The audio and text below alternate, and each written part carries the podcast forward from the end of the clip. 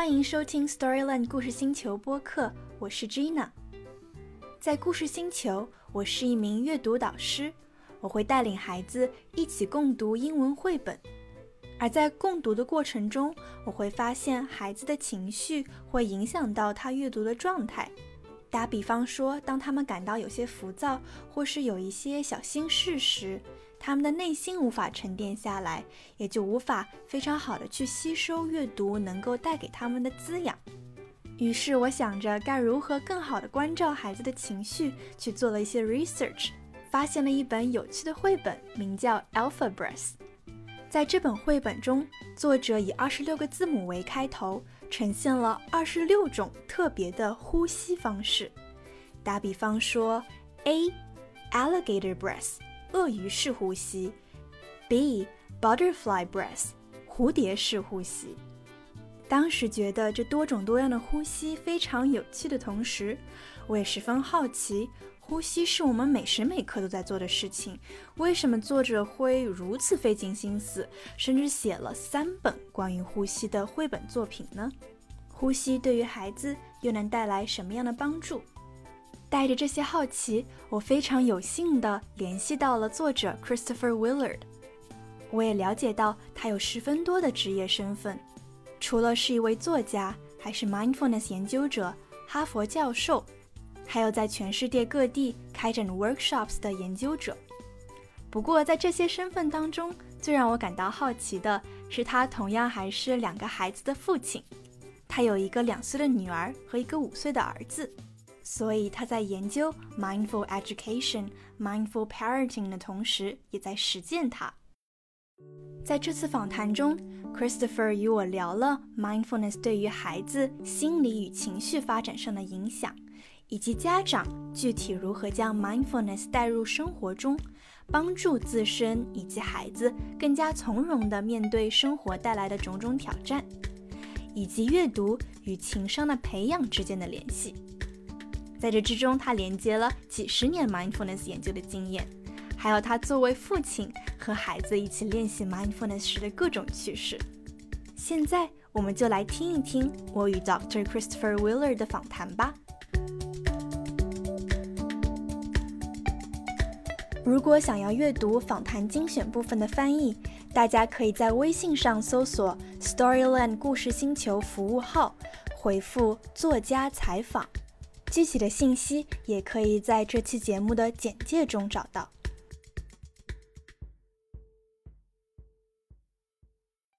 Hi, Chris. Thank you for being with us today on Storyland Podcast.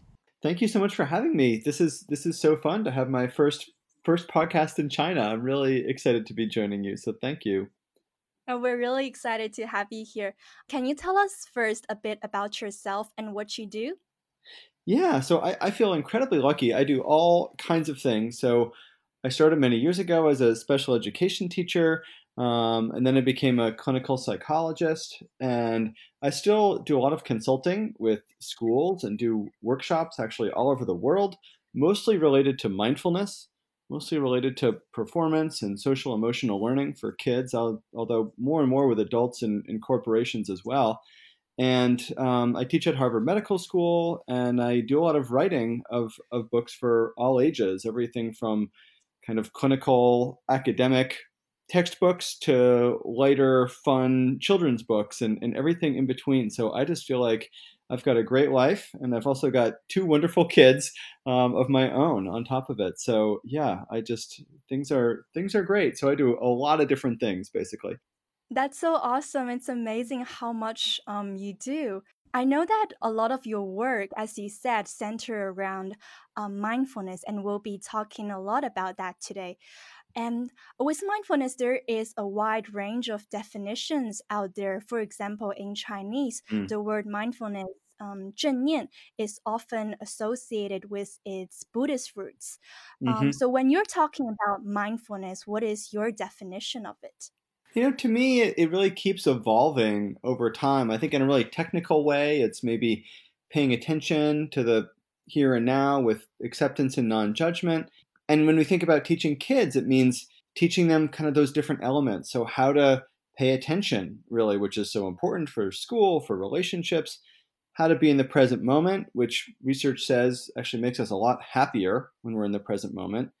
And then having a bit more acceptance and non judgment and curiosity about our experience without judging it so harshly is, is the last part.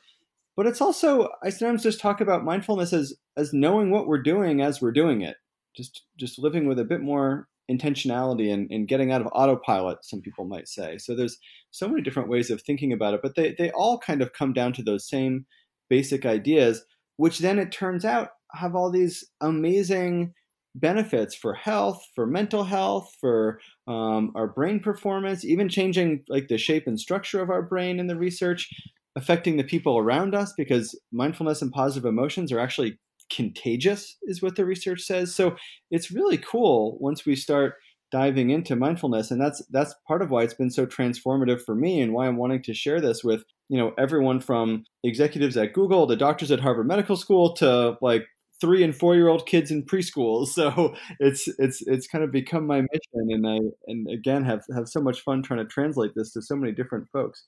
Mm, so you do mindfulness work for all ages, but I know that you especially do mindfulness work with kids and teenagers, right? Absolutely. That's that's really where I got started with with doing a lot of this work. Yeah. I read in your book, Growing Up Mindful, you mentioned how you um, started working with kids on cultivating mindfulness in your early 20s. Mm-hmm. Um, mm-hmm. Yeah, like you said, I wonder what got you into this work of mindfulness, especially for kids and young people. Well, for me, it actually it started with, you know, I, I never heard the word mindfulness growing up, but it's become really trendy now as a word. But the, the whole idea of mindfulness, you know, I, I, it's it's it's part of all of us part of all of our human experiences. And I have memories of being a kid and just things like walking in the woods. And I remember the, the grown up saying, walk as quietly as you can without making a sound, right? Walk, walk like a ninja or something like that. And it takes so much focus to walk and not make a sound that it's really a lot like mindfulness. Or just looking at clouds up in the sky with my dad, just watching them change and disappear, or sitting quietly out in nature, just listening to the sounds of nature and the spaces between the sounds and realizing many years later when I took a mindfulness course because actually because I was having a kind of some some difficulty in, in college at university, I took a few years off to, you know, kind of figure some things out, figure out what I wanted to do, work on some mental health stuff I was struggling with, and get my motivation back. And it was really transformative for me when I was around 20, 21 years old. And then I thought back to all those experiences I'd had as a kid and thought, you know, I want to start bringing more of this to kids so maybe they don't have to deal with the anxiety and stress and depression and other issues that I was dealing with when I was in college having a hard time. So it became kind of part of my mission just based on my own experience of not knowing how to manage my stress, not knowing how to manage anxiety, not knowing how to deal with how challenging the world could be. Um, so that's part of why I wanted to start teaching this to, to teenagers at first and then to, to younger kids as I started to have my own younger kids as well. Yeah, it's interesting how you mentioned at when you were young, um, even though you didn't know it was mindfulness at a time, when you were paying attention to nature and your surroundings, you were mm-hmm. actually practicing mindfulness. You were being right. mindful of the present. Yeah, yeah, absolutely. Yeah, so at first I couldn't picture having kids practice mindfulness because at first I thought, oh, I have to sit a kid down to do like a meditation or something. But right, yeah, right. until I saw your work and you've designed some really fun mindfulness exercises, um, and then I realized, wow, yeah, mindfulness can be practiced in this very fun and imaginative way. So, as you mentioned, you have two young kids. May I ask how old are they? Yeah, right now my daughter just turned two about a month and a half ago, and my son will be he's he's five and a half, and he'll be he'll be turning six in a in a couple months. Um, so they they certainly keep me busy these days.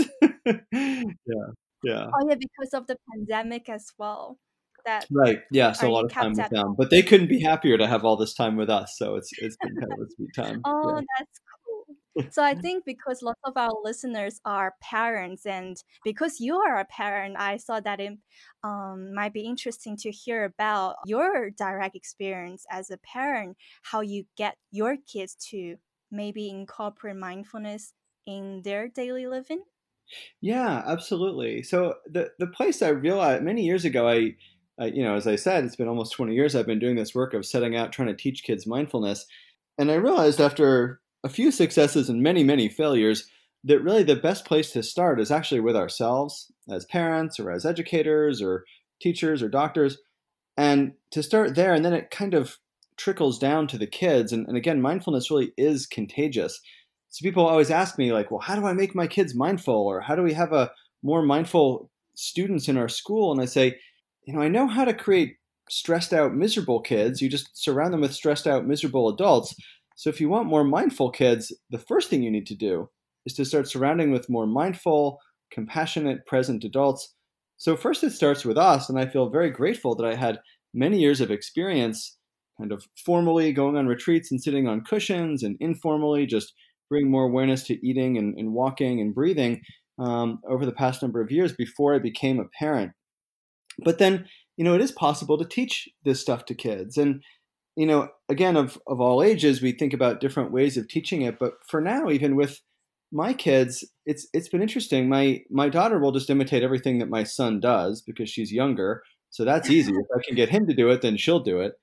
But it really is just starting simple. And we do every morning we actually sit down and this really started when we had a lot more time during the pandemic. But we do a little mindfulness exercise and maybe it is just counting to five sounds. Maybe it's trying to feel which way the wind is blowing against our skin. Or maybe it's doing some simple breathing exercises and you know one kind of fun one that i do with with my kids and is, is in some of my books is like the hot chocolate breath. Like if you imagine that you're holding a bowl of soup or some tea or hot chocolate or coffee, and you might breathe in through your nose like you're smelling, and then blowing out through your mouth like you're cooling it off. And doing a few of those breaths, my two year old daughter will do that because she already does that when she's got a bowl of oatmeal or porridge or something that's too hot for her to eat. She knows how to blow off, blow out to cool it off, and so she'll she'll kind of imitate us all breathing like that right? So these are some of the fun mm-hmm. ways that we can start to just integrate it into whatever it is that we might be doing, or being stuck at a, a stoplight in traffic and just doing a few breaths, maybe doing some ninja breaths where we try to breathe as quietly as possible right? They're just different ways of of bringing this in that that really can can make it fun and make it feel like it's a routine part of the day or practicing gratitude at the end of the day before bedtime, things like that, that I think are really practical and don't have to mean we're all going to sit down silently for a half an hour. I mean, I think it'd be great if we could do that. And that's what we're aiming to get to, but we can start with much more simple, simple ways of breathing, simple ways of becoming still, right? Just imagining we're sitting still like a mountain, right? These kinds of things help us, help our kids to to focus um, for longer than than we might think is actually possible. So, to incorporate mindfulness, we don't actually have to have this extra exercise. We can just, um, like you said, um, incorporate it on a moment to moment basis, just really paying attention to what we're doing. Yeah, absolutely. And I think, you know, that's another thing I try to ask myself every day while I'm walking. How do I know I'm walking right now? I can feel my feet. Mm-hmm. I can see my field of vision changing. I can feel my muscles moving. I can hear the sounds of my footsteps right? Or how do I know that I'm eating right now? Right? I can taste the food, I can smell the food, I can feel myself getting full. These kinds of questions, right, just help us bring more awareness to whatever it is that we might be doing in a particular moment. So, if our listeners, especially the parents, want to um, incorporate this mindfulness in their life, what would be your like first advice to someone who only just heard about mindfulness today? I would say for for a parent or an adult, to try to find some ways to to start practicing a little bit yourself. Maybe that's first thing in the mm-hmm. morning um, before your kids jump on you, of course, right? But first thing in the morning, maybe you just try to do ten breaths and really feel all the sensations of your breath, or noticing ten sounds that you can hear when you first wake up in the morning, and then the same thing at nighttime, and then maybe starting to bring it in in some more formal ways. Maybe you want to download some meditations that will you know guide you through five minutes or 10 minutes of a meditation practice or something like that. I find it helpful to tie into something i'm already doing. So i'll try to do you know 10 minutes 20 minutes of sitting still mindfully you know after maybe i go to the gym and get exercise or i go for a run or you know mm. right after lunch or something like that. So it's something i'm already doing. It's easier to build a habit on top of something that's already part of my routine. Right and with kids I love how you made these very creative exercises, like for your kids, the hot chocolate, uh, um, hot tea breath, and I think in your yeah, and in yeah. your picture books as well, right? So you have um, three picture books that have to do with mindfulness. Mm-hmm. And they mm-hmm. are Breathing Makes It Better, Alpha Breath, and the Breathing Book. Yeah, yeah. And all of them, I can't help but notice, are centered around breathing. and my son just recently said, Dad, no more books about breathing. Breathing is boring. So we have to come up with some new books. um, which we will. But um, you know, so actually, our, our next book is actually a, a, departure coming out next year, a departure from breathing. Um, and I have another book with a, a, friend of mine coming out next year. That's um, it's got a little bit of breathing in it, but it's also just bringing mindful awareness to other things that we're doing, and it's it's actually themed around ninjas, which I think you know particularly mm. little boys might find kind of fun, but you know really everyone I think will hopefully find fun ninja walking, ninja eating, ninja moving, ninja looking, ninja listening, things like that. That's really just just teaching mindfulness. So um, because because mindfulness is so much more than breathing, and I and I do think it's really important to to emphasize that. Remember that. I'm looking forward to those new books, and it seems like it's a special request from your son. yeah, yeah. Yeah, and it's fascinating to me when I um, noticed how they are centered around breathing because with breathing, it's something that sounds intuitive, something that we do all the time, but we forget the power of it, especially when we're in a um, stressful situation. Um, right. So um, uh, you mentioned a bit about like how parents could get up in the morning and take deep breaths. So, how would you say we can bring like more mindfulness into breathing, not only for parents or and for kids and young people? Yeah, absolutely. I mean, I you know, I one way I talk about breathing is that it's it's like a remote control that can turn down the volume in the the alarm system in your brain so that we if we slow our mm-hmm. breath down and make it a little bit longer, a little bit deeper, extend the exhale out a little bit, and we get it into more like four to six breaths in a minute, that really does change our bodies, change our brains, so that we can focus better, we can manage our emotions better, we can plan, we can think more clearly, things like that. So then finding other ways to make it a bit more playful. There's, you know, my my uh, uh, book that I wrote with my wife, the breathing book. You know, we there's an exercise of drawing little breathing waves that you can trace that can slow your breath down. We can find ways to count to slow our breath down a little bit, like breathing in for seven and breathing back out for 11.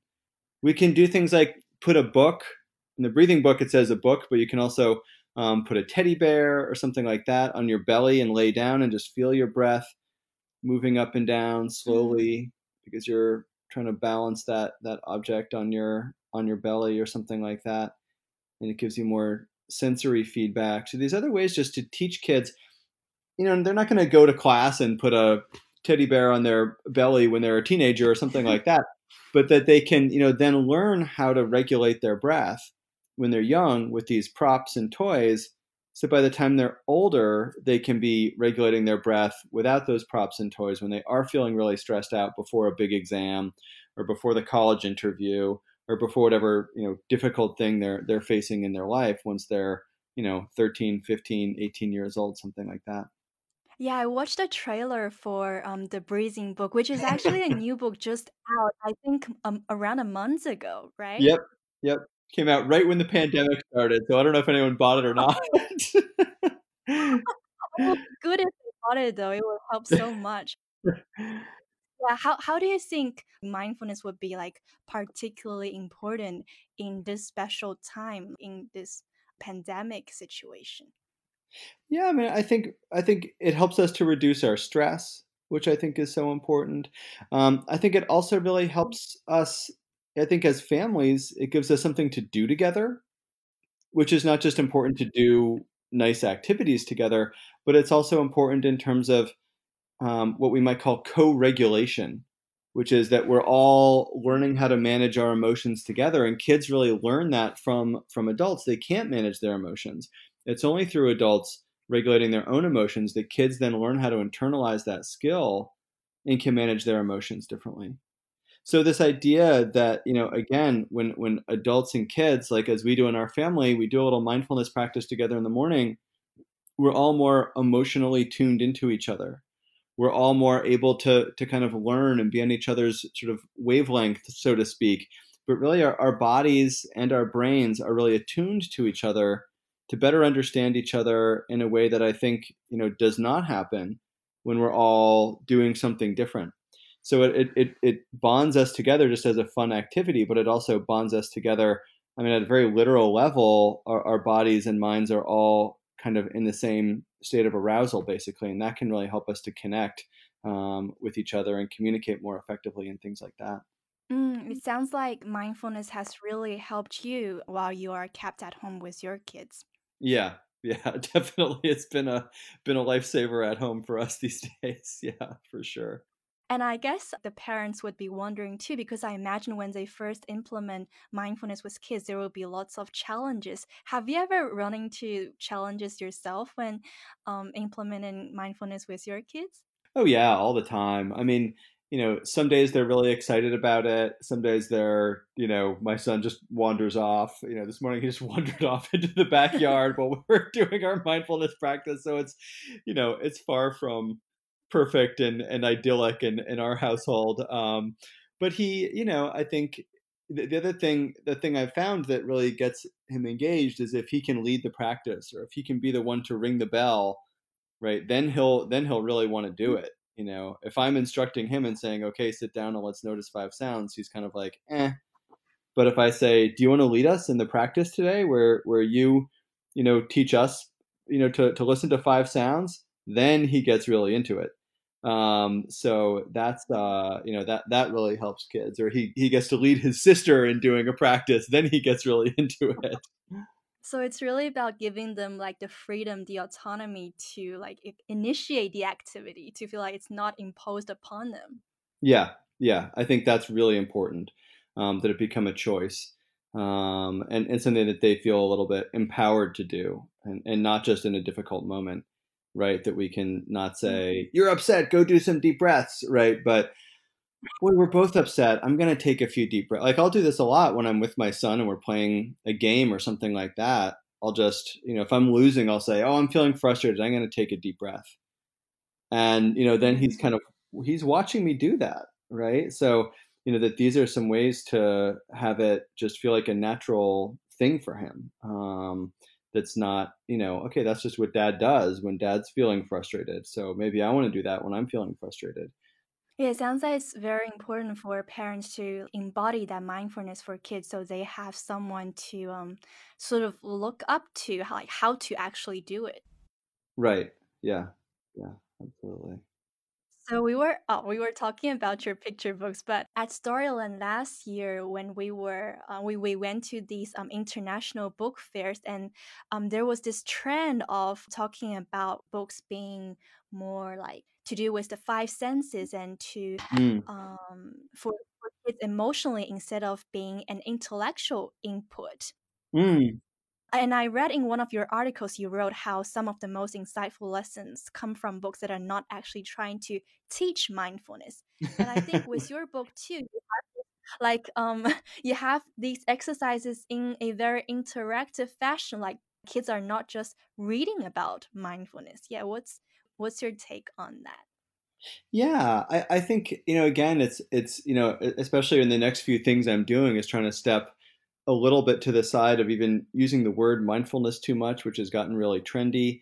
But talking about awareness or talking mm-hmm. about ninja training, um, or the this this other book I'm, I'm we, we just actually sent off to the publisher a couple weeks ago um, is just about noticing. It's about creative noticing and noticing the the the, the idea of ma, which in, in Japanese culture means the spaces in between things.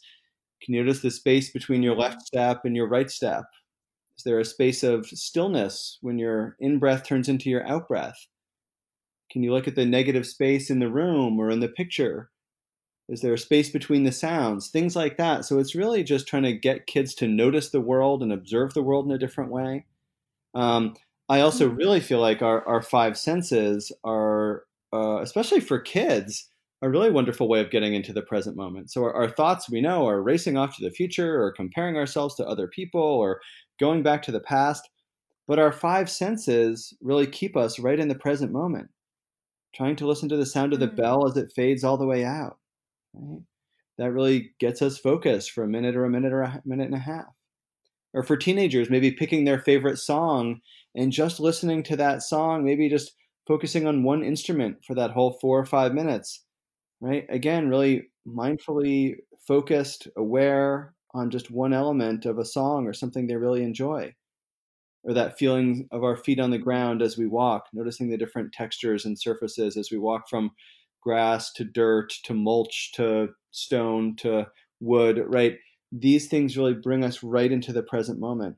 So I think, you know, again, Mm. like our, our, our senses, learning about our emotions, these things are, are equally important to learning about facts and figures and and I think really for the 21st century will be even more important in some ways because we can just go to Mm. Google if we need to know the date or the name of you know some famous person from history was born or something like that, right? That's there, but what we really need to know are emotional skills, communication skills, self-awareness and self-regulation skills, and those I think come out of a different kind of learning that I think we really need to start emphasizing more and more, and I, I'm seeing it be emphasized more and more, um, thankfully. Yeah, I feel like with kids, with books, it has to touch their hearts and connect with them emotionally and even through their senses to actually stay with them. Yeah, yeah. But here in China, I know that people are using picture books as means of bettering their children's English, which I, I I don't think there's anything wrong with that. But I think often people get caught up in the grammar and vocabulary aspect of children's Mm, books. And yeah, I think mindfulness might even come to play when when you're reading a book. yeah. And I think, you know, Mm. there, there's ways to read books that are actually really great for our kids' development. Um, I was doing some research on this a few years ago and was finding that, like with kids' picture books, if you, when they're young, if you ask them, if you point to the faces of the characters in the book and you say, What do you think that person is feeling? What do you think that person is thinking? That by the time they're five or six, they actually have more empathy, they've got greater emotional intelligence right? Things like that as we as we encourage kids to start thinking about what what the characters experiences are based on their facial expressions or based on their motivations to remind kids that those characters have an interior life so that they're learning emotional language as well as the english language that all of those things are actually really important um, to be teaching our kids and we can do that all at the same time as we're as we're reading a book or, or sharing a book with our kids. So um, that's really important to do as well when we think about teaching and reading. Um, uh, yeah, reading reading to our kids at at nighttime or during the day or things like that. And do you have like a special reading routine with your own kids? We do. Um, so my my son, we read we do three books every night, and we're going a little bit crazy because we're we're waiting for the library to open back up again, of course, during the pandemic. So we're a little bit sick of the books that we've been reading. But we've also started to move toward um, toward some chapter books, which are also great for for kids as they get older. So we're reading longer books like Harry Potter and um, Roald Dahl and uh, some of those other other classic childhood books. And encouraging kids to write is also a really powerful way to help them understand emotions, understand other people. Writing first person narratives about other characters is actually also shown to increase empathy and, and increase emotional intelligence. Um, you know, my, my son can't quite write without my help, but he'll he'll narrate books that all then um, you know I'll then you know do a lot of the, the actual writing the words down, um, or we'll do that together, and and that's another great way of of building not just literacy skills but emotional literacy skills at the same time. Right, it's so easy for us when we think about literacy skills that we only think about the grammar and the vocabulary, while at the same time, the emotional literacy part of reading is so important for children's development. Yeah, yeah. Now let's talk about your upcoming Growing Up Mindful program that you have for um, parents and educators in China. Um, can you tell me what this program is about? Oh my gosh! So I am I am so excited about this because I've been I've been doing some different online programs um, in some parts of the world, but so far they've been limited to the to the English language. And now finally, you know, having having met Belinda a year or two ago, you know, we've been doing a lot of work. She's been translating a couple of my books into Chinese. Um, we're putting together some different courses for a Chinese audience. Um, and I was I was actually supposed to be there a couple weeks ago, but of course, you know, a lot of things got canceled or deferred. So we'll see what when I can actually get there in person and do a little tour. But that it is just so exciting um, to be offering this course online and to be connecting with a Chinese audience. So the the first we're running it monthly or every other month. We're not sure yet, and it's a really sweet program. So it's it's about four weeks and there's there's videos, um, a number of short videos every week to watch. You know, and, and and it's all built for for parents who don't have a lot of time. So it's like 10 minute, 20 minute video that you can watch while you're making breakfast or while you're on the subway or something like that, right? And then, you know, get some ideas and then some audio practices that people can also download and that they can then listen to um, you know, like mm-hmm. or, or, play and do right along with your kids, so that there's all these other ways that that you can start to practice mindfulness for yourself as a parent, as a teacher, as a therapist, as a doctor, whatever your role is with kids. Um, and then and then practices that are in translation that you can do with the kids, and, and the whole thing's been translated um, so that it's all um, not in English. And then I'm really excited because then I'll, I'll be showing up for a few of the classes live as well, and looking forward to to making some new new Chinese friends as well. Oh, it's so great that you're introducing mindfulness to um, parents and educators in China. Yeah, yeah, it's it's so fun, and I, and I love usually you know when the world is is normal, I usually travel actually to like 10 countries a year. So, um, and I, have been to China as a tourist, but not, not for work. And I was so looking forward to getting there for work. But this is, of course, the next best thing. And hopefully I'll be able to be there in person at some point as well.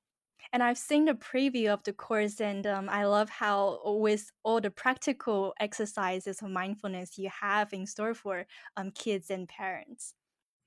Yeah, I think useful as well as just being fun is my hope. Yeah. Okay. I think that's so much. Thank you so much for being on the podcast with us today, Chris. It's been such a pleasure and honor talking with you. Oh, it's been a pleasure for me as well. Thank you so so much. This has been this has been just great. And to close us off, would you like to say a few words to our podcast listeners? Well, thank you so much for listening, and and I do hope that my my books will be available there soon. So, um, yeah, please please also stay in touch. Um, you can find me on some different social media. I'm trying to get my WeChat up and running for folks in China, um, but on some, some some Western social media, you can find me, or if you like, you can feel free to email me. Um, you can check out my website for other information. But yeah, uh, it's drchristopherwillard.com. Um, and I look forward to being in touch. So thank you so much. I'll have everything in the show notes. And please let me know when you have your WeChat up. Absolutely. Yeah. Yeah. Thank you so much, Chris. 感谢大家收听这一期我与 Dr. Christopher Willard 的访谈。Chris 所提到的他的课程、官方网站以及他的社交媒体账号，可以在这期播客的简介中找到。也欢迎大家在喜马拉雅、荔枝 FM 以及其他泛用型播客客户端搜索 Storyland 故事星球，订阅我们的播客，听到更多与教育和阅读相关的内容。